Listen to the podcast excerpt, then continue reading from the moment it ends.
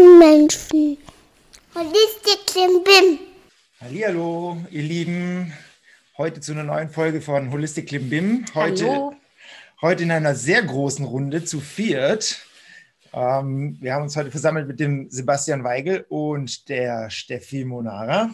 Genau, der Steffi Monara, die eigentlich Steffi Schneider heißt, Schneider. Ähm, von Monara Yoga. Ähm, das ist ähm, eine Freundin von mir und auch eine Yoga-Lehrerkollegin, die hat auch schon netterweise bei uns für Ponada Yoga Kurse gegeben ähm, und hat zusammen mit ihrer Freundin auch ein Yoga-Business mit der Lisa und ähm, ist außer Yoga Lehrerin auch noch passionierte Surferin und ähm, Mama, bald auch zweifache. Und ähm, ja, die haben wir heute eingeladen zum Thema Atem, weil da sowohl die Steffi als auch der Sebastian äh, Experten, ja. Experten sind, genau. Und ähm, das letzte Mal haben wir uns mit Sebastian ja irgendwie ein bisschen gehen lassen und haben dann gar nicht so viel übers, über das Thema Atem geredet und das wollten wir dann heute nachholen. Genau. So. Haben wir was vergessen? Haben wir was vergessen? Was möchtet ihr noch sagen? Ähm, ich glaube, du hast nichts vergessen. bei mir. Ich weiß nicht, wie es bei Sebastian ist.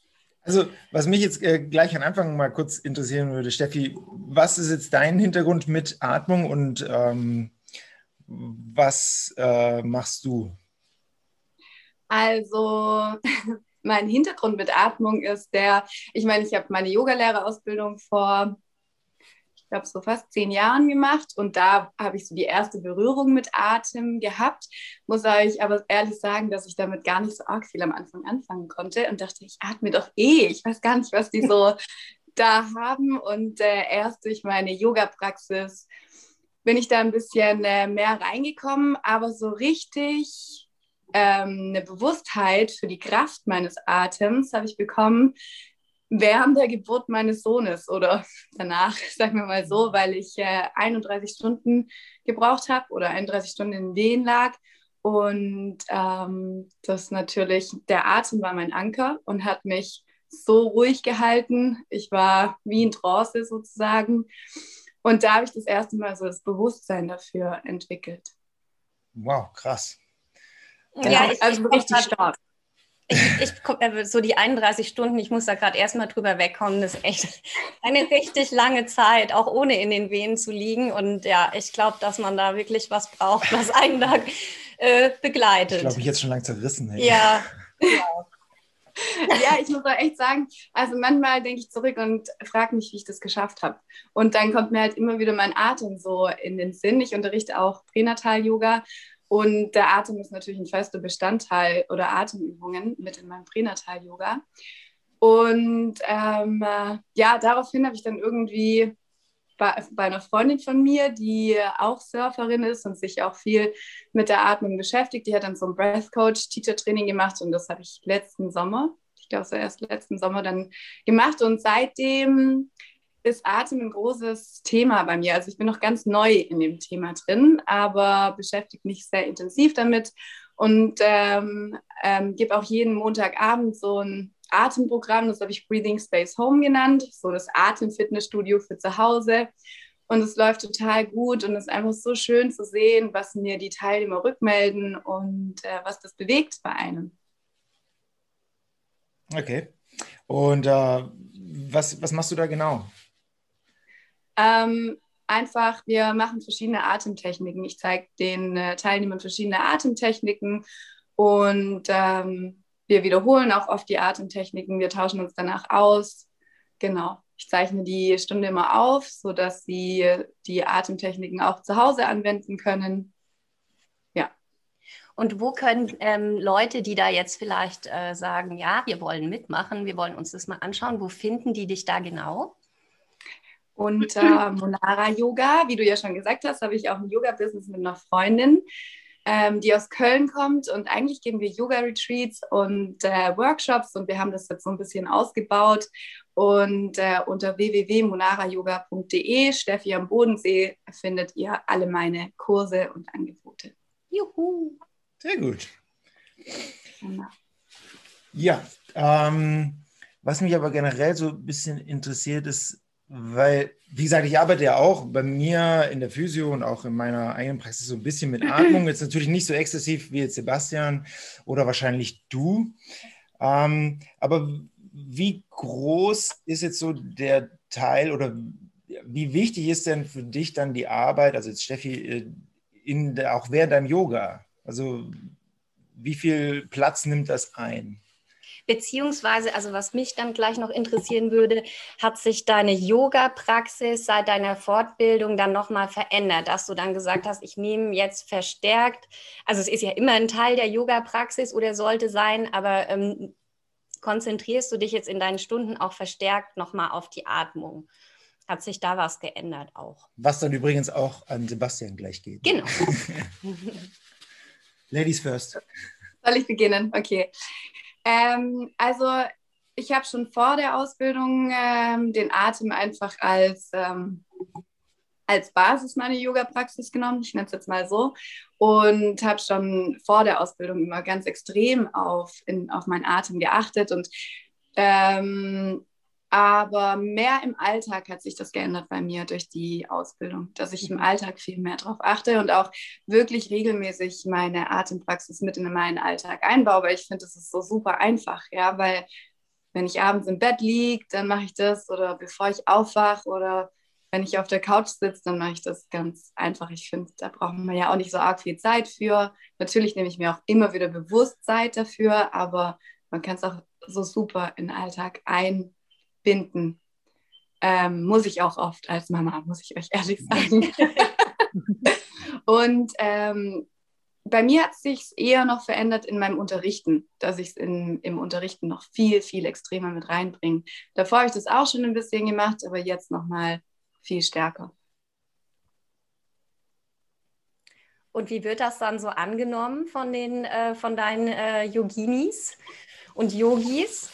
Weil ich habe da, also ich habe immer so zwei Erlebnisse. Also viele ähm, machen dann irgendwie mit und sagen danach so, wow, also irgendwie die Atemübung hat voll was gemacht und das ist voll gut. Und dann gibt es eben die anderen, also so wie ich auch am Anfang war und du wahrscheinlich auch, so ja, atmen tut man eh und ich bin ja jetzt hier nicht im Hechelkurs und ich wollte jetzt hier eigentlich irgendwie Asanas machen und ähm, ja, also es ist ja immer so zweigeteilt. Und äh, hast du jetzt irgendwie so das Gefühl, das wird jetzt besser angenommen oder du kannst es so ganz gut integrieren, dass auch viele merken, was der Atem eigentlich auch macht. Also dass er jetzt nicht nur so schnödes Beiwerk ist, sondern eigentlich so der Hauptakteur auch. Also ich muss leider sagen, dass ich nach wie vor die Erfahrung habe, so wie du, dass es einfach ganz zwiegespalten ist. Und meistens die, die wirklich mit dabei sind und ähm, äh, natürlich auch den Effekt davon merken. Die sind auch in meinem Atemkurs und beschäftigen sich auch mit dem Thema oder auch Meditation ganz viel. Ähm, ich habe aber auch viele Teilnehmer, die jetzt schon jahrelang bei mir sind, die den gleichen Weg gegangen sind wie du und ich, die am Anfang gedacht haben, okay, was mache ich dir jetzt? Wie, äh, da jetzt, wie gesagt, ich bin ja hier nicht im Hechelkurs und jetzt aber total begeistert sind von der Atmung oder von den verschiedenen Atemtechniken und das ist so schön zu sehen. Aber ich würde sagen, das ist eher die Minderheit. So, okay. Sebastian. Mhm. Ja. Dein Take on.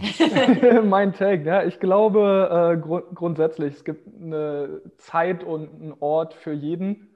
Ähm, ich meine, ich bin auch schon wesentlich früher mit dem ganzen Thema Atmen und Atmung in Berührung bekommen, als zu dem Zeitpunkt, wo es mich dann selber auch interessiert hat ja, und wo ich es verstanden habe. Nochmal zu einem ganz anderen Zeitpunkt. Mhm. Ähm, und wahrscheinlich musste ich erstmal durch andere, sehr körperliche Sachen, ja, bei euch Asanas, durch, damit, ich, damit sich das Thema Atmen mir dann überhaupt erstmal erschließt. Ja, und das ist ja auch okay so. Ähm, in meiner Praxis, egal an welchem Thema ich mit meinen Klienten arbeite, ist Atmung irgendwo immer mit dabei, weil es, weil es wirklich selten ist, dass ich jemand, dass ich mit jemandem arbeite, wo ich keinen Bedarf daran sehe, mit ihm an Atmung zu arbeiten.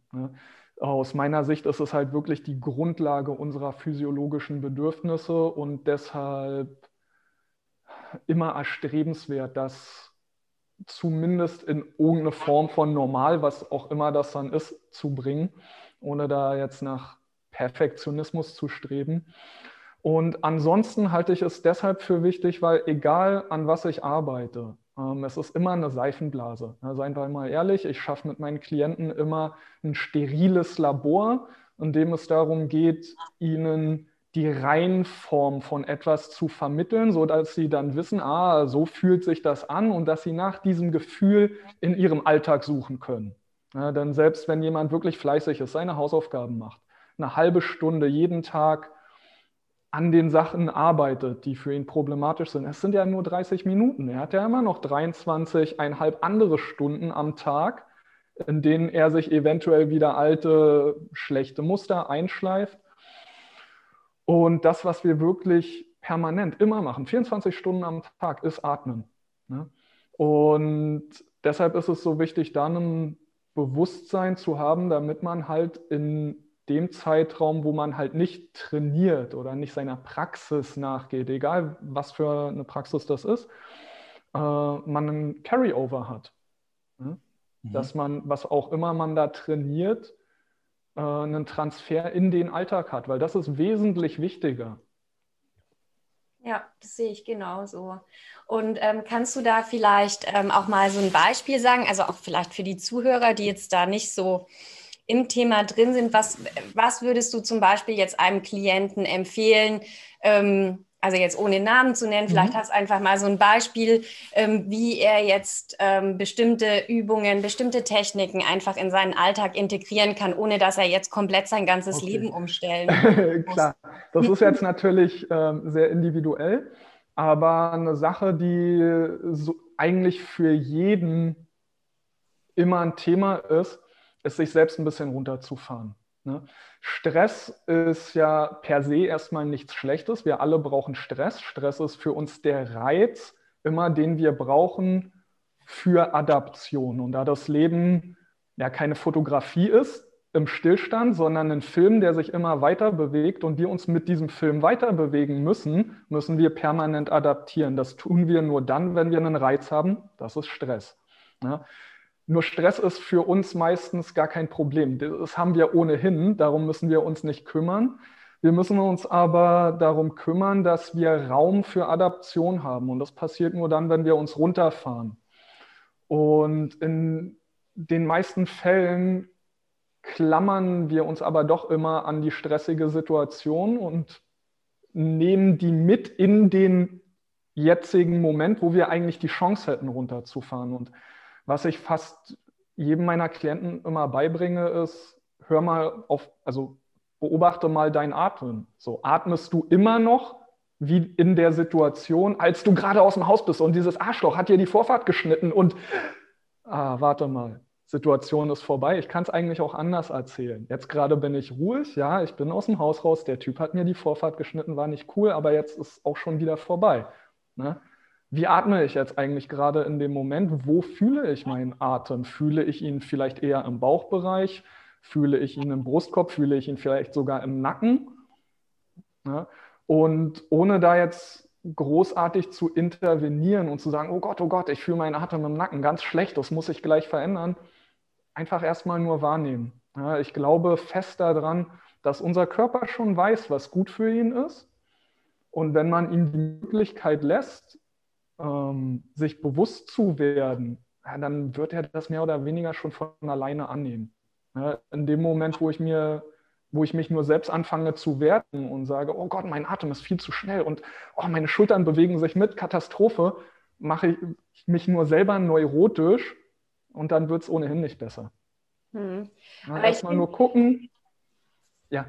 Ja, ich finde, das war eben, also das, das Beispiel mit der Vorfahrt geschnitten und so, das ist eigentlich ein super gutes Beispiel, um mal zu merken, ähm, dass der Atem also mehr ist als nur der Atem, sondern dass der dein ganzes Wesen halt beeinflusst und beeinflussen kann. Also dass das ja auch immer mit einer gewissen Grundstimmung einhergeht quasi und dass du halt mit so einem aufgebrachten Atem auch einfach nie eine ruhige Ausstrahlung hast und umgekehrt mit einem ruhigen Atem einfach vermutlich nicht total ausflippen kannst und dass es daher eigentlich auch ein ganz mächtiges Tool ist. Andersrum, wenn man lernt, mit ihm halt umzugehen. Ja, es ist halt für mich tatsächlich die Brücke zwischen Körper und Geist. Ja, und das nicht nur in so einer ähm, sprichwörtlichen Variante, sondern Atem kommt halt von unserem primären Atemmuskel, dem Zwerchfell. Und das Zwerchfell ist interveniert von Nerven des somatischen Nervensystems, ne, über das wir also eine willkürliche Kontrolle haben, die wir kontrollieren können. Es ist aber auch interveniert von Teilen des ähm, vegetativen Nervensystems, also der Teil des Nervensystems, der uns eigentlich in Autopilot fährt, Herzschlag, Atem, so Sachen. Wir müssen nicht drüber nachdenken, es passiert auch von alleine. Und genau da haben wir die Möglichkeit, an diesen Autopilotprozessen eben doch anzusetzen, weil das Zwerchfell nämlich doch auch unter unserer willkürlichen Kontrolle ist. Hm. Ja, das macht Sinn. Und ich muss jetzt auch noch mal kurz an Steffi, mir geht das immer noch nicht ähm, aus dem Kopf mit den 31 Stunden. das ist, glaube ich, auch ein ganz gutes Beispiel. Vielleicht kannst du da noch mal erzählen, wie dich da der Atem dann einfach durchgeführt hat, dass du das einfach, ja, dass du das geschafft hast und dass du jetzt auch rückblickend sagst, ja, ich kriege jetzt auch noch mal ein Kind, passt. ähm, äh, ja, also ich meine, ich habe ja schon äh, viel Atempraxis davor gemacht durch, ähm, durch meine Yoga-Praxis auch. Da bin ich ja auch mit in Berührung gekommen so.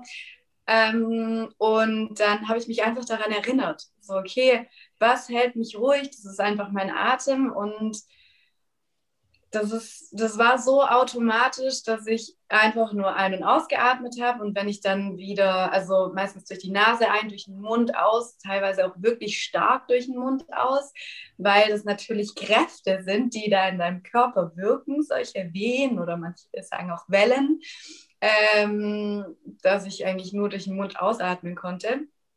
Und wann immer ich in ähm, so in die Verzweiflung kam, nenne ich es jetzt mal, und gedacht habe, oh Gott, wann hat das alles ein Ende? Habe ich mir einfach wieder gesagt, okay, einfach atmen. Das Baby kommt raus irgendwann. Und es hat mich wirklich ganz arg in Entspannung gehalten.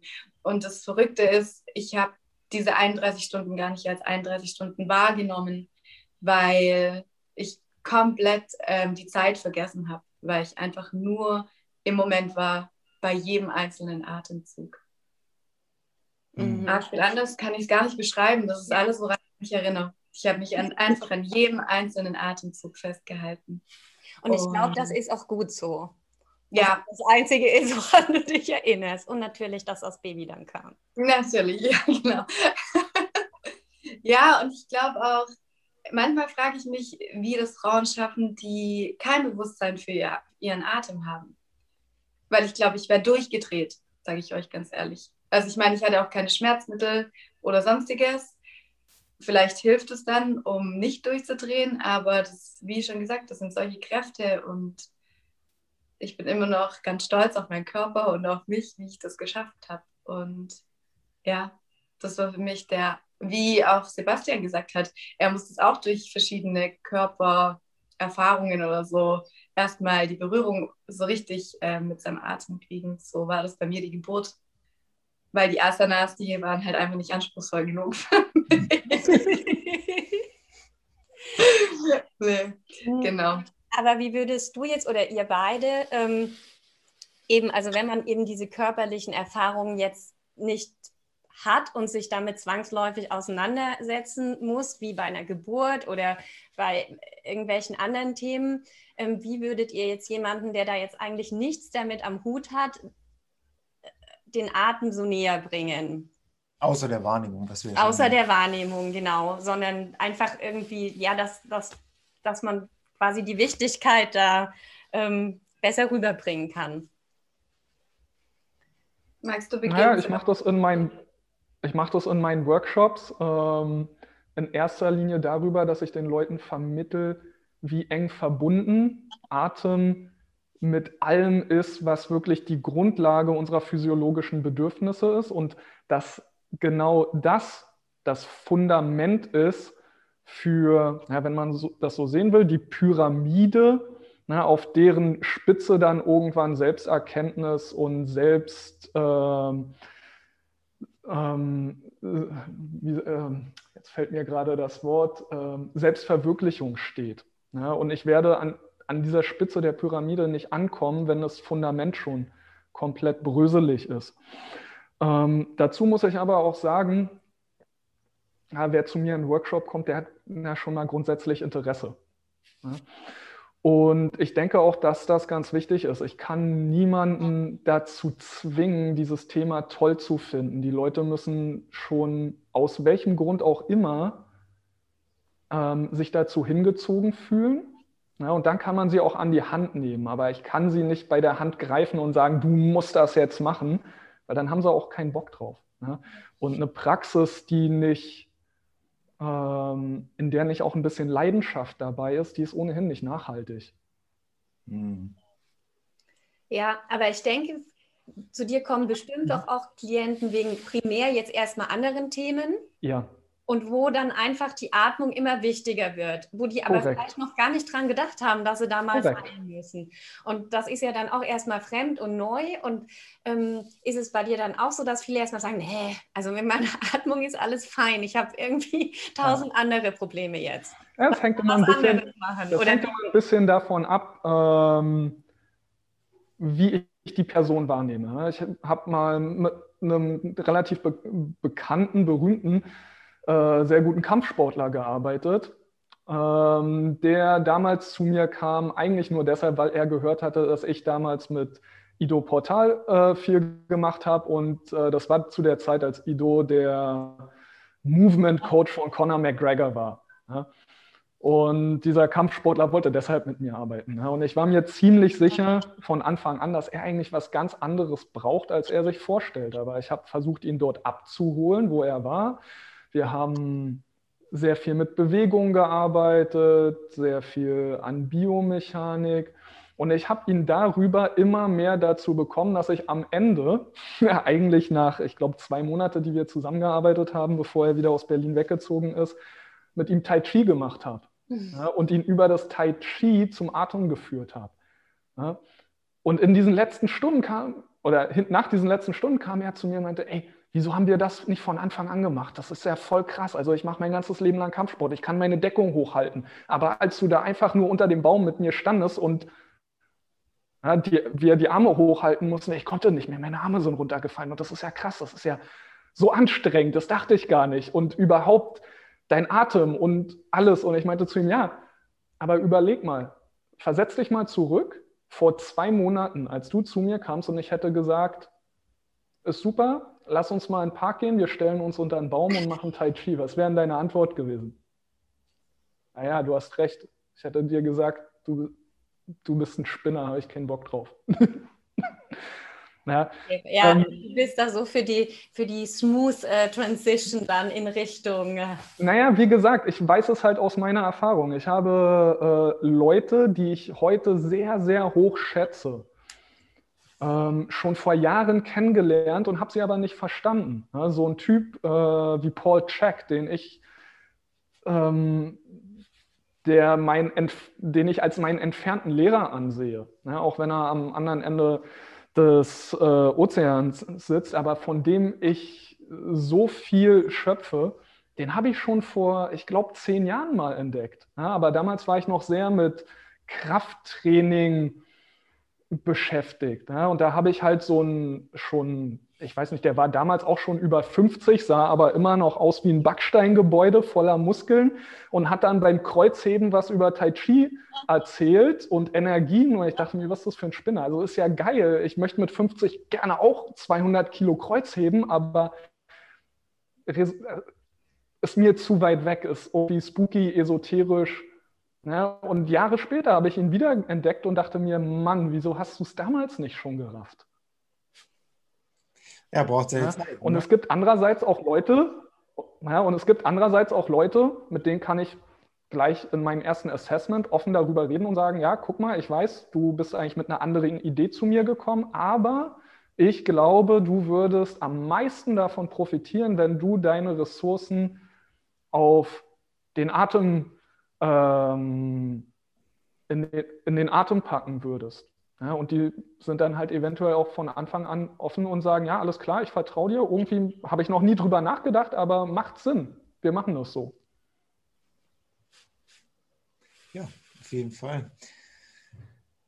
Ähm, Steffi, wie ist ja. denn äh, so deine Herangehensweise? Hast du ähm, das auch so, dass du hast, okay, du hast Leute, die zu dir kommen und eigentlich wegen Yoga und ähm, oder Bewegung oder wie auch immer und du schiebst sie dann auch in diese äh, Atemrichtung oder sind es auch Leute, die wirklich ganz gezielt dann zu dir kommen wegen diesen Atemkursen? Also ich habe ein Stück weit beides. Ähm, ich habe im ersten Lockdown angefangen, auf YouTube einfach so freie Meditation zu machen, beziehungsweise ähm, zu atmen mit denen. Und dadurch kamen echt ein paar mit dazu, die gesagt haben, ich habe da gemerkt, wie gut mir diese Atemtechniken getan haben oder diese bewusste Atmung. Und viele sind, also ich habe, ähm, ich gebe immer ein ähm, Vinyasa Flow montags, das ist auch so ein bisschen meine Leidenschaft und mein Steckenpferd. Ähm, und viele sind auch von dem Kurs in meinen Atemkurs dann gekommen, weil ich da halt es immer mehr mit reingebracht habe. Und ähm, worauf ich aber nochmal bei Sebastian zurückkommen wollte, ich finde auch, und das war bei mir auch das Problem, dass ähm, der Atem oder auch unsere bewusste Atmung einfach so einen ganz esoterischen Touch hat. Und ohne das Esoterische jetzt negativ zu bewerten, aber ich glaube, bei vielen ähm, schreckt das eher ab, als dass man sagt, ja, super interessant oder so. Und ich habe schon so auch ein bisschen als Ziel, den Atem ähm, weg vom Esoterischen zu bringen oder zu sagen, das ist was ganz Natürliches, das ist die Grundlage unseres Daseins. Ja? Äh, ich bin auch gerade dabei, so einen Instagram-Feed aufzubauen, wo ich einfach regelmäßig ein bis zweimal die Woche ein paar Facts übers Atmen ähm, teile, damit mehr Bewusstsein dafür entsteht, weil ich glaube, das ist so die Basis unseres Wohlbefindens, unserer Gesundheit. Und ähm, wir können uns noch so gut ernähren, wenn wir nicht richtig atmen, dann bringt es überhaupt gar nichts, weil unser Körper das nicht verwerten kann. Und ähm, genau. Und ich finde das sowieso, also ich jetzt persönlich finde es mittlerweile auch total verrückt, dass der Atem was Esoterisches sein soll. Weil ganz ehrlich, wenn wir aufhören zu atmen, dann ist alles andere irgendwie, äh, ja, schlecht. Und äh, daher finde ich das voll krass, dass das die esoterische Komponente sein kann, weil man ungefähr alles andere weglassen kann, nur den Atem nicht. Und ja. äh, das ist auch was, wo ich, aber, aber ich, ich kenne das Problem und ich, ich weiß das auch, dass das immer noch diesen, diesen ESO-Touch hat. Also alles, was mit dem Körper ist, was funktionell ist, wo ich vielleicht dann auch irgendwie schneller einen Erfolg messen kann, weil ich irgendwie Muckis habe, weil ich irgendeine Asana meistern kann, weil ich irgendwie, weiß ich nicht, weil irgendwelche Schmerzen weggehen oder so das ist alles so greifbar, aber trotzdem ist ja der Atem das Einzige, was immer da ist, 24-7. Also und da, ähm, da denke ich mir manchmal auch so, puh, und das ist so schwierig. Oh, jetzt ist Steffi weg. Steffi. Ja. Und ich, ich finde find es halt schwierig, ähm, das dann äh, so ins rechte Licht zu rücken, dass das ja, also auch dasselbe mit Energie das ist ja nicht irgendwas, was sich jemand ausgedacht hat. Nee, aber gibt es ja nicht schon generell so diese zwei Lager, die das, die einen, die da eher die ähm, Esoterik hineininterpretieren und die anderen, die das halt eben, wie jetzt, was weiß ich, eher vielleicht sogar ich aus der rein physiologischen Seite betrachten? Also, ich weiß nicht. Also, ich sehe das ohnehin so, dass es zwei Seiten derselben Medaille sind und dass es verschiedene Narrative in verschiedenen Sprachen sind. Im Endeffekt ist es so, wir beobachten etwas ja, und wir versuchen, diese Beobachtung in, in eine Sprache zu packen. Ja. Und natürlich, wenn zu einem Zeitalter, wo mir die Sprache von Kohlendioxid, Sauerstoff, äh, Gasaustausch, äh, Hämoglobin als Transporter von Molekülen gefehlt hat, musste ich es ja trotzdem irgendwie benennen. Ne? Also habe ich über Energien geredet. Ne? Mhm. Dann habe ich es halt vielleicht Prana genannt. Ne? Ich habe aber am Ende des Tages ist es so, dass die Erfahrungen, die die Menschen damit mit der Praxis machen, glaube ich, die gleichen sind. Mhm. Ne? Der eine kann vielleicht sagen, oh ja, ich äh, arbeite hier mit dieser bestimmten Atemkadenz. Ja, ne? und ich halte ein bisschen Kohlendioxid in meinem Körper zurück und deshalb ähm, weiß ich, dass der Körper jetzt mehr Sauerstoff verwenden kann und deshalb ist es ganz logisch, dass mir jetzt warm wird. Ja, und jemand anders, dem dieses Verständnis von Biochemie vielleicht nicht fehlt, sagt, naja, ich arbeite jetzt hier mit dieser tausend Jahre alten yogischen Atemkadenz und ich fühle die Energie, ich ja, ähm, mir wird warm, so was auch immer das Narrativ ist. Es, es sind ja die gleichen Beobachtungen. Exakt. Genau, aber es ist halt auf jeden Fall ein konkreter Vorgang oder es macht was mit einem und es ist ja nicht irgendwie so aus, aus der Luft gegriffen.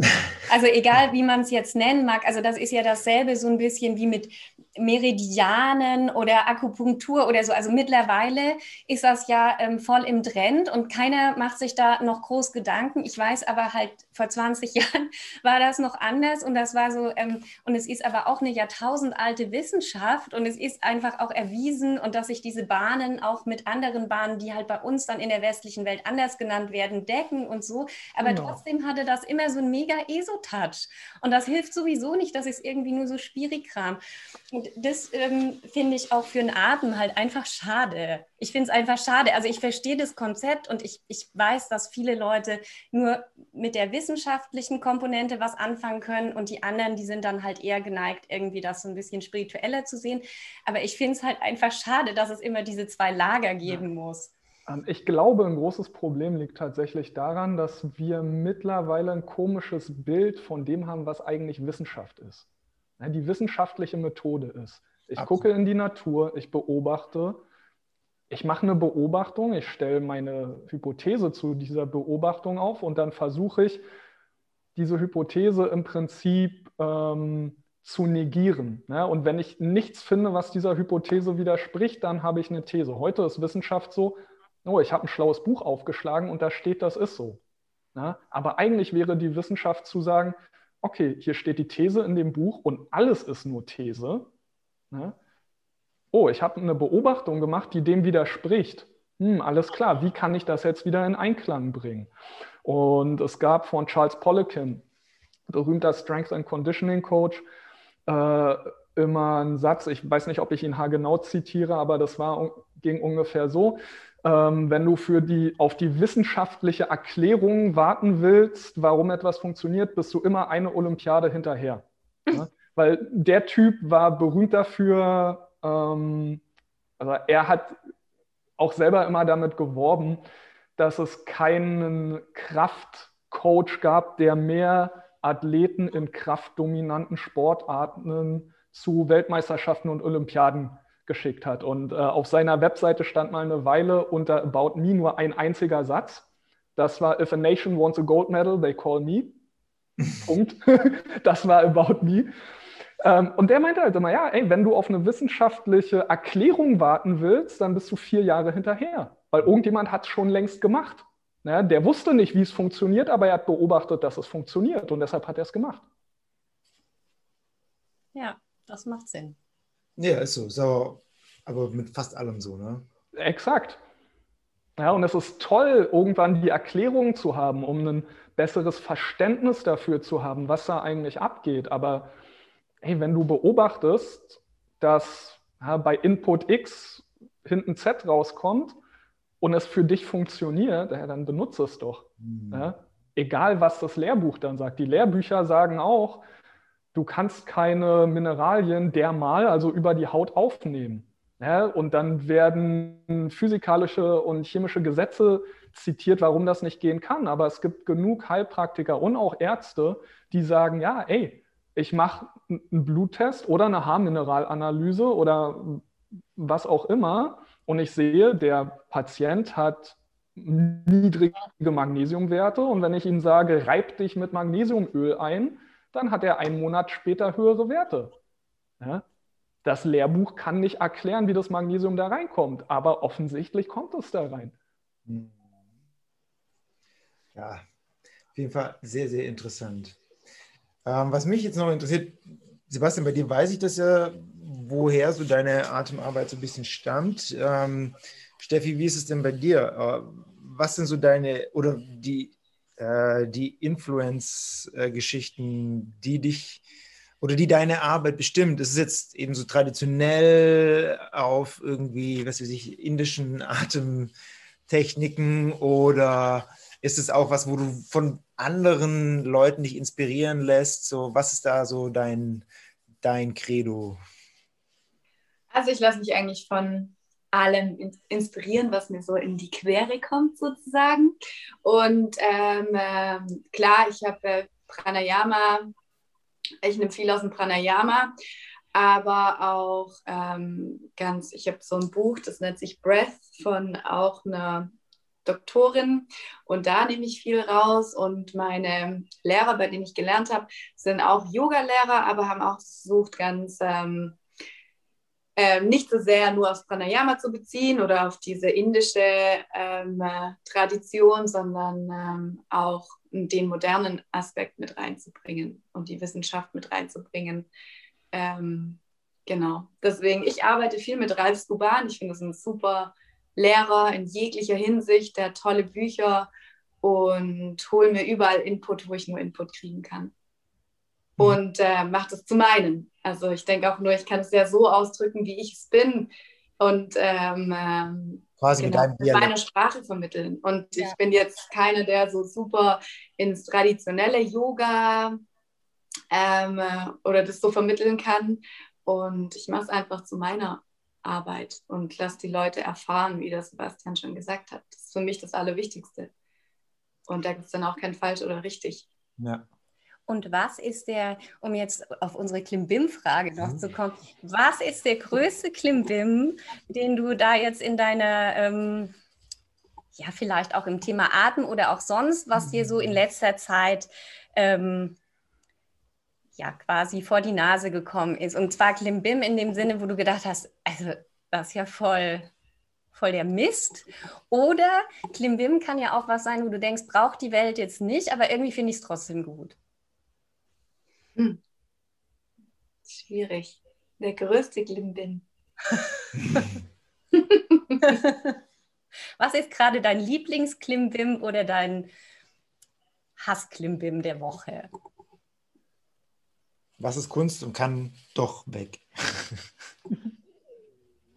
Klimbim im negativen Sinne oder kann es auch positiv sein? Kann auch positiv beides sein. Wir lieben Klimbim. Wir lieben Klimbim. okay. Sebastian, fällt dir gerade spontan was ein? Das mal kurz noch überlegen. Ich überlege, wir hatten uns, äh, ihr hattet mir beim letzten Mal ja bereits die Frage gestellt, da habe ich sie relativ breit gefächert beantwortet. Ich überlege gerade, ob es für mich wirklich so ein Klimbim der der Atmung gibt. Sonst reicht auch der Ich weiß was, ich weiß was. Noch, hast, du, hast du das schon gesehen? Ich weiß nicht, auf, auf Instagram oder sonst wo kriege ich immer diese Werbung von diesem, ähm, äh, diesem Atemwiderstandsteil. Ne? Das sieht aus wie so, so, ja. wie so eine Sauerstoff, wie so eine Sauerstoffflasche äh, oder was weiß ich, wie, wie wenn man sich so Science-Fiction-Filme anguckt, wie sie dann unter Wasser atmen, das steckt man sich so in den Mund. Und ich glaube, es hat viel mit dem Luftwiderstand zu tun. Ja. Ne? Ist das? Ne? Das ja. ist nämlich was. Okay. Da habe ich tatsächlich auch drüber nachgedacht, ähm, ob ich das erwähne. Du meinst im Sinne, ähm, eigentlich braucht es keiner, aber ich will es? Oder, ähm? Ja, es ist halt, es ist halt oft so, dass wir ähm, gerne so Eigenverantwortung outsourcen. Mhm. Zu denken, ich brauche jetzt da unbedingt das neue Equipment, um endlich mal mit dem mit dem Krafttraining anzufangen, was ich immer machen wollte. Ja, oder ich brauche jetzt unbedingt diesen Atemwiderstandstrainer, damit ich endlich mit Atemarbeit anfangen kann. Ähm, du kannst es halt auch alles ohne machen. Aber andererseits, ich verstehe auch, wo es herkommt. Ja, wenn du entweder A, das Wissen nicht hast oder jemand, der dir erklären kann, ey, brauchst du nicht, kannst du auch ohne machen, du brauchst diese Gadgets nicht. Ähm, naja, dann denkst du halt vielleicht auch, okay, ich brauche das jetzt unbedingt. So. Ich ertappe mich ja auch selber oft genug dabei, dass ich denke, oh ja, so ein, so ein Flywheel wäre auch eine schöne, wäre eine schöne Ergänzung zum Krafttraining. So. Und dann denke ich mir so, naja, 900 Euro, hm, brauchst du das wirklich? Ja. Aber ja, ich kann, ich muss ja auch sagen, ich habe mir jetzt auch letztens doch noch ein schwereres Seil bestellt, von dem her. Und ich mir ein Stand-Up-Paddling-Board. Ah! Steffi, jetzt du. Ähm, äh, also ich habe nur im positiven Sinne. Das Klimbim des Atmens ist für mich einfach, wie sehr es mich in die Ruhe bringt und ins Vertrauen vor allen Dingen. Ähm, ganz, ganz krass. Und ähm, ich glaube, das war so schon seit ich jetzt mit dem Atem in Berührung gekommen bin, hm. ist das der größte Aspekt. Ruhe und Vertrauen. Auch ich kann es jedem Eltern empfehlen. Wirklich, ich kann, ich bin einfach so viel entspannter mit meinem Sohn. Ähm, und merke auch, darf mein Mann vielleicht nicht hören, manchmal wirklich den Unterschied zwischen mir und meinem Mann. Aber genau, Deswegen. Ja, aber das ist ja auch eigentlich, also ist ja nochmal mehr ein Beweis, dass es halt auch funktioniert, wenn man sich damit halt näher beschäftigt und das halt, also irgendwas als kleine Routine eben für sich einbaut und so, was halt eben andere einfach nicht machen. Also das darf ja auch sein. Und total. Da kann man ja dann auch stolz sein. Also das finde ich auch total toll. Also so geht es mir immer, wenn ich irgendwie mühsam mir eine Routine aufgebaut habe, also wo auch echt ja, manchmal hat man halt auch keine Lust oder es ist keine Zeit und man macht es dann irgendwie trotzdem und merkt dann aber auch auf Dauer, man hat was gewonnen, was jetzt halt andere Leute eben nicht haben, die sich die Zeit genommen haben. Ich finde, da darf man dann auch ein bisschen sich auf die Schulter klopfen, finde ich. Absolut. Total. Und ich finde, was wirklich, das habe ich vorher schon erwähnt, das ist einfach so, ähm, man kann sich dann 30 Minuten oder seine Stunde Zeit nehmen, aber man muss nicht. Also ich habe wirklich auch schon Effekte gespürt, obwohl ich nur zehn Minuten am Tag mir dem Ganzen gewidmet habe. Und ähm, das war so ein Riesenklimbim eigentlich, weil ich mir immer denke, ich habe, klar, natürlich geht es immer um Prioritätensetzung, aber es ist so schwierig, sich manchmal eine halbe Stunde oder jeden Tag eine halbe Stunde oder eine Total. Stunde. Finde ich auch. Also deshalb ähm, habe ich mich ja auch mit diesen Mini-Routinen irgendwie letztes Jahr so beschäftigt und immer noch, weil wir haben irgendwie alle so wilde Tage und ähm, wenn ich dann immer denke, ach, ich stehe morgens auf und dann mache ich irgendwie dies, dann mache ich eine halbe Stunde Pranayama, dann mache ich eine Stunde Yoga, dann also ich kann, äh, ich wüsste nicht wann, da dachte ich mir immer, Leute, wie macht ihr das denn? Ich habe ein Leben, ich habe einen Job, ich muss irgendwie das geht irgendwie so nicht. Und dann war ich halt auch immer da ganz frustriert. Und dann habe ich halt auch angefangen, wirklich so klein fünf Minuten, aber jeden Tag die fünf Minuten. Und dann kann man auch mal noch mal fünf Minuten ranhängen. Und wenn man aber dann mal zurückfällt und es sind halt nicht zehn, sondern nur die fünf, dann hat man trotzdem noch seine Routine. Und ich finde, das ja, ist auch so ein Klimbim, wo man erst denkt, ach komm, jetzt fünf Minuten, weiß ich nicht, ob das was bringt. Und aber halt auf die Dauer, auf der Langstrecke, finde ich, bringt das total viel, weil das dann kurzfristige oder langfristige Veränderungen bringt. Also das habe ich gemerkt, dass es halt immer mehr dich in eine Richtung trifft. Du, du fängst an mit diesen fünf Minuten und es kommt dann immer was dazu. Und es ist halt, das war bei mir so wichtig, es muss halt dieses Spielerische sein wenn ich irgendwie weiß, ich muss jeden Tag eine Stunde Yoga, ich muss dies und das, kriege ich schon Stress und dann habe ich keinen Bock. Also so funktioniert halt mein Geist irgendwie. Und dann habe ich halt auch gemerkt, dass es mir einfach hilft, so dieses, diese kleinen Sachen und dass das dann trotzdem auch seine Daseinsberechtigung hat. Ähm, weil eben auch, also ich kenne das auch von unseren Yogaschülern und du, Sebastian, sicher von deinen Klienten und du, Andi, auch, dass die halt dann immer denken, sie müssen jetzt ihr Leben ändern und dann ganz sportlich werden, ganz viel Yoga, ganz viel und dann muss irgendwie nächste Woche neuer Mensch. Und ich ja. glaube, das ist halt, und das ist halt, glaube ich, irgendwie der falsche oder halt zumindest ein sehr frustrierender ähm, Ansatz, weil man halt, also die meisten von uns haben ja nicht so ein Leben, wo sie einfach acht Stunden am Tag das machen können, was sie wollen. Voll. Und wie du sagst, ich meine, ich will ja nicht nur atmen. Ich will ja auch gern, keine Ahnung, Yoga machen oder anderen Sport oder was, was machen. Ja, oder mal journalen oder sowas. Ja, und wenn ich dann, ja, ich finde auch diese einfach lieber wenig und regelmäßig, anstatt dann sich einmal im Monat eine Stunde hinzusetzen oder sowas. Also das habe ich für mich einfach selber ähm, erfahren dass das für mich am effektivsten ist. Weil wenn man dann Stress hat, dann bringt es ja auch überhaupt gar nichts. Dann kann man die Routine auch gleich wieder lassen. Ja, und dann ist ja auch kein Spaß oder man mag ja, diese Routine soll einem ja gut tun. Und wenn man jeden Tag schon denkt, Kotz, ich muss jetzt meine Routine machen, ist das ja irgendwie auch ein bisschen kontraproduktiv. Sowieso. Ja, ich glaube auch, dass es besser ist, ähm, wenn du fünf Minuten machst und diese fünf Minuten dich daran erinnern, wie sich zum Beispiel ein leichteres Atmen anfühlen können und dieses Gefühl dann mitnimmst in den Alltag. Ne, wenn du eine Stunde lang Hardcore deine Atempraxis machst ähm, und den Rest danach wieder vergisst, dann kann da auch nicht viel passieren langfristig. Ja, und dann lieber morgens fünf Minuten, irgendwann im Laufe des Tages, wenn du merkst, ja, eigentlich habe ich noch mal fünf Minuten, noch mal fünf Minuten machen, so dass der Körper immer wieder daran erinnert wird, ah, es gibt hier eine Option. Ja, ich kann das auf dem Thema Atem bezogen, ich kann das auch entspannter machen.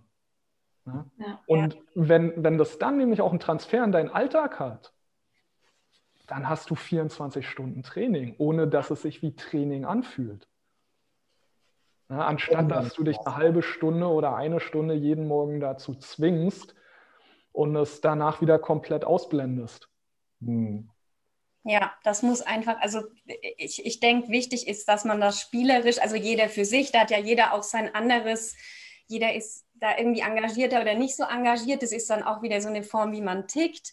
Aber letztendlich, wenn man halt was in seinem Leben integrieren will, dann muss man das auch auf eine Art machen, dass man es beibehalten möchte und nicht muss, oder? In den meisten Fällen ist Volumen da viel wichtiger als Intensität. Ja, und wenn du halt, weiß nicht, dreimal am Tag fünf Minuten machst und damit am Ende des Tages auf deine 15 Minuten kommst, dann ist es viel wichtiger, als morgens zehn Minuten richtig äh, mit dem Holzhammer drauf zu hauen. Hm. Ja, ich finde, das haben wir jetzt alles noch schön zusammengefasst. Ja, dennoch habe ich noch eine Frage an euch beide. Ähm, und zwar, das geistert mir schon ziemlich lange im Kopf rum und ähm, ich als äh, passionierter kleiner Drogenjunkie. äh, es ist ja diese ganze Geschichte mit dem DMT und der Lunge und so weiter. Habt ihr da schon mal mit rumgespielt und habt ihr schon mal versucht, euch selber in diese äh, Ekstase beziehungsweise in diese psychedelische äh, Geschichte reinzuatmen. Und ja. was sind eure Erfahrungen damit? Also ich habe eine ganze Weile ähm, Oshos dynamische Meditationen gemacht. Ähm, ich weiß nicht, ob euch das ein Begriff ist. Äh, funktioniert im Endeffekt auch darüber, dass man die ersten zehn Minuten unrhythmisch hyperventiliert, um danach in einen Zustand zu kommen, den ich autonome Selbstregulation nenne. Ähm, und in diesen Zustand kann man auf verschiedensten Weg, durch verschiedenste Wege kommen. Also Atemtechniken äh, sind ein Weg, holotropes Atmen ist halt sehr populär, funktioniert genauso. Ähm, Vegetotherapie, TRE, äh, Bioenergetik, die führen dich dort halt anders hin, funktioniert alles genauso.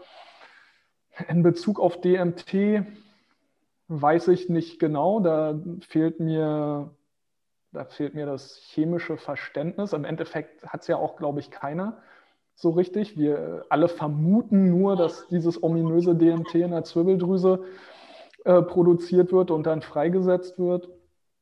Ich kenne trance-ähnliche psychedelische Zustände durch Meditation auf jeden Fall. Also ich meditiere relativ viel und ich kann mich da in Zustände versetzen, wo, wenn ich meine Augen wieder aufmache, ich definitiv leichte Halluzinationen habe. Also meine Pflanzen bewegen sich dann halt auch, die stehen nicht still. Ne? Und äh, der Teppich, auf dem ich sitze, der ist dann halt nicht fest, der ist eine, wie eine Wasseroberfläche. Aber das ist relativ schwach ausgeprägt im Vergleich zu einem LSD-Trip. Verstehe. Ich sehe, wir müssen uns dann mal zusammensetzen. ich habe da mal, da fällt mir gerade ein, ich habe mal so ein ganz schräges Rebirthing-Seminar ähm, auf Bali gemacht. Ja, aber das war auch sowas. Also ich habe da keine Erfahrung, also ich, ich war da dabei, aber ich hatte jetzt da keine ähm, LSD-Trip-artigen Erfahrungen. Aber ähm, wo ihr es gerade sagt mit dem Hyperventilieren und so, das war auch also es war schon ein Trip, aber auf eine andere Art und Weise. Und es war eigentlich auch grob fahrlässig, dass da irgendwie jeder mitmachen konnte, der da irgendwie ähm, in das Yoga-Studio reingetappert ist. Und das hat halt auch so, ja, und dann, das ging irgendwie zwei Stunden und man musste halt irgendwie so Atemtechniken und hyperventilieren und die Leute haben geschrien und so. Und ich lag da immer und dachte mir so, oh Gott. ja, ich, ja. Also meine Einstellung dazu ist, man muss den Leuten schon sagen, was da eventuell auf sie zukommen ja, kann, genau. damit, sie, äh, damit sie wissen, na, was da passiert. Erst recht, wenn da noch Leute drum, ich, drum herum sind. Ich fand's, ähm, es gibt in Berlin so einen Ort, wo man so auf Spenden, ich glaube so Spendenbasis oder das war nicht viel Geld, so Oshos dynamische Meditation machen kann. Und da fand ich es auch weird, mit anderen Leuten da zu sein und mir deren Trip anzuhören, während ich meinen eigenen hatte. Aber ich arbeite auch selber ziemlich viel mit diesem Zustand autonomer Selbstregulation und meine Erfahrung damit ist, dass der Körper tatsächlich nur das loslässt, was er in dem Moment auch verarbeiten kann.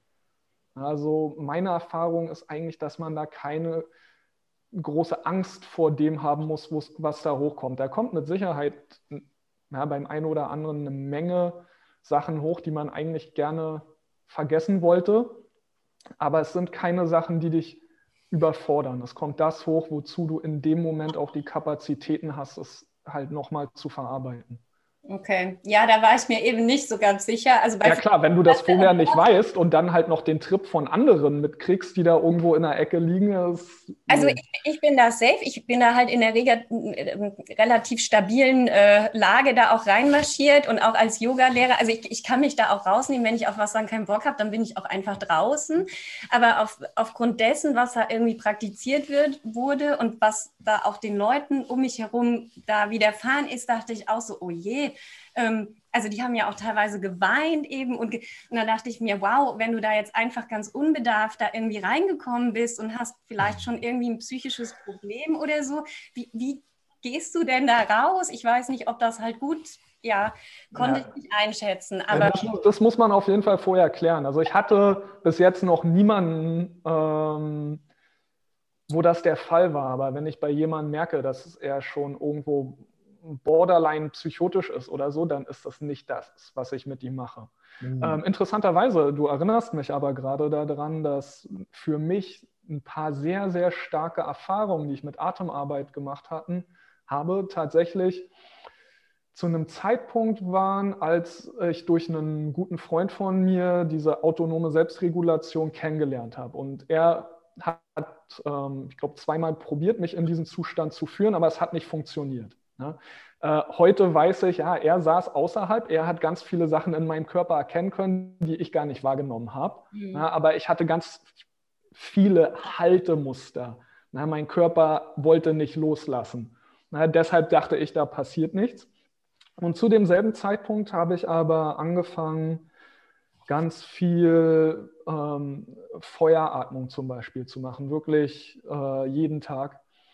Und dann hatte ich einen Moment, wo ich morgens meiner Atempraktik nachgegangen bin, angefangen habe, Feueratmung zu machen und auf einmal wurde es weird. Ich dachte so, ich fühle mich gerade ganz weinerlich. Nach einfach nur sechs, sieben Atemzügen. Und mir ist es komisch. Und ich dachte so, hey, hab dich mal nicht so. Du wolltest jetzt halt deine Praxis machen, du machst jetzt halt weiter. Ich bin dann halt auch so ein bisschen, okay, Soldat, durchmarschieren.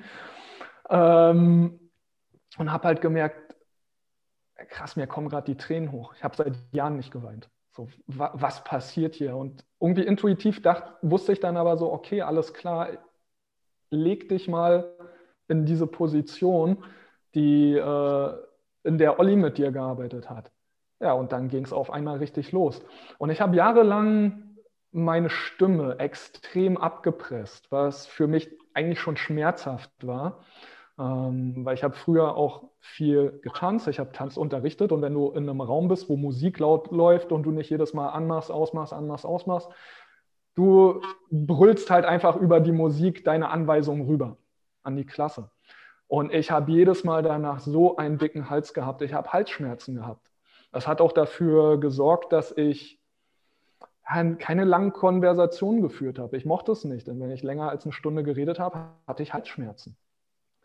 Und in dem Moment ist mein Körper dann halt in diesen Zustand autonomer Selbstregulation gewechselt, hat angefangen sich zu schütteln und mein, ich habe meinen Kiefer aufgerissen. Ich dachte, ich renke mir meinen Kiefer selber aus. Ich, ne, ich war mir nicht sicher, ob mein Kiefer gleich bricht. Der hat auch wirklich komische Geräusche gemacht, so wie wenn du halt irgendwie Wirbel irgendwo wieder released und das halt, naja, es ging so, meine Frau war bei mir, ähm, da war ich ganz froh drüber, denn ähm, meine Frau ist Schamanin, die wusste jetzt auch nicht, was da passiert, aber die waren jetzt nicht panisch deshalb. Sie hat mich da auch sehr gut begleitet und sie meinte, ich lag da zwei Stunden. Ich habe zwei Stunden geheult, geschrien, mein Kiefer hat komische Geräusche gemacht. Ich,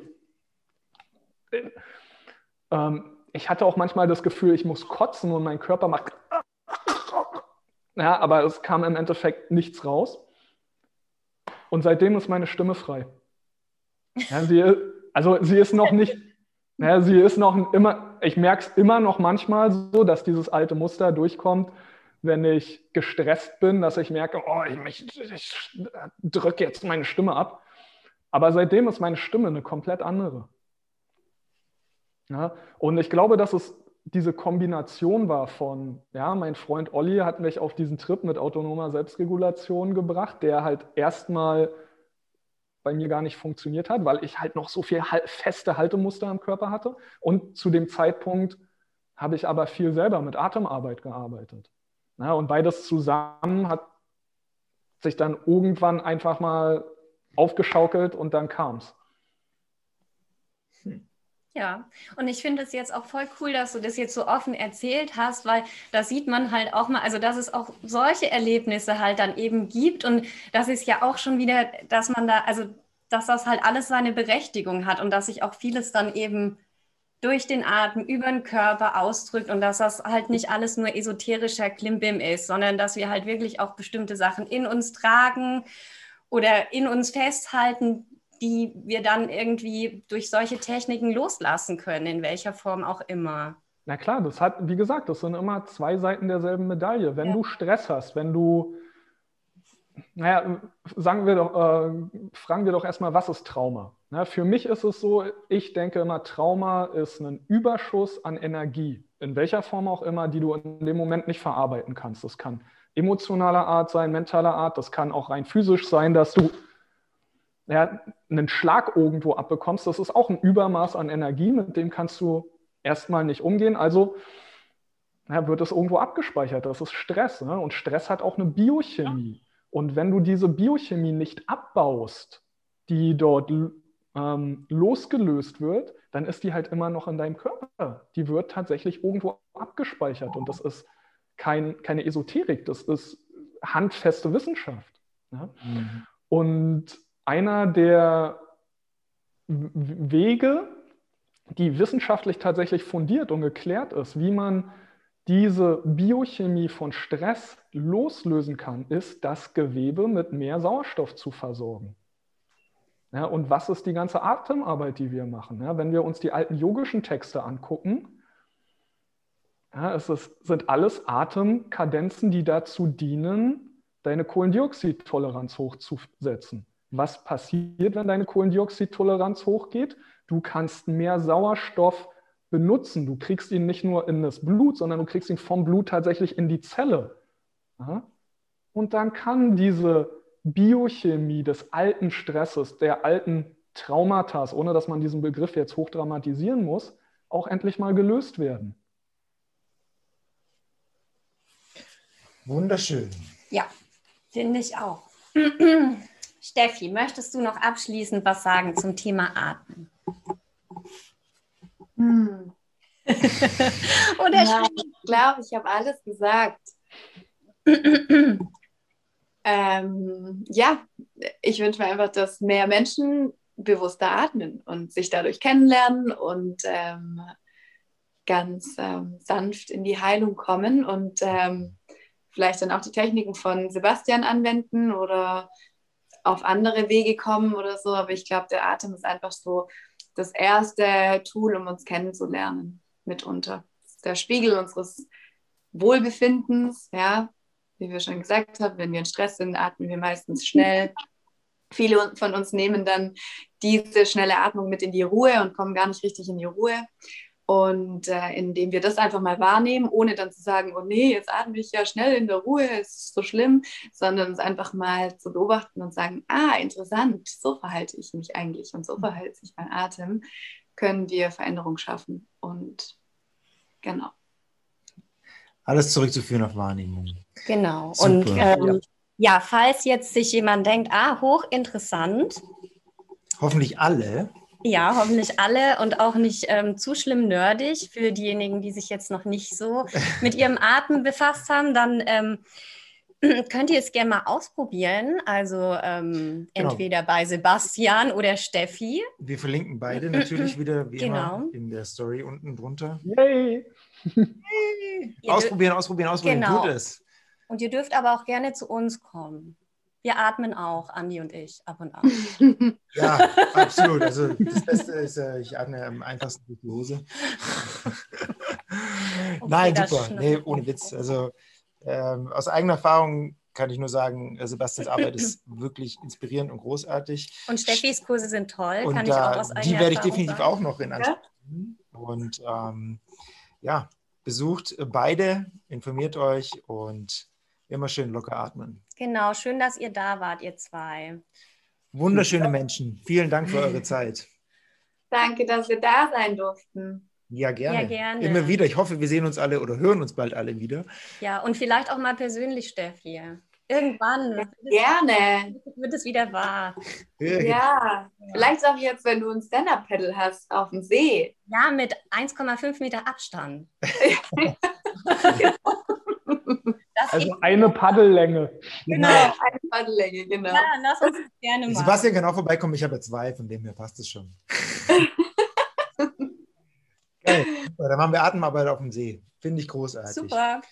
In dem Fall bis bald. In dem Fall bis bald. Heute. Tschüss. Vielen Dank. Ciao.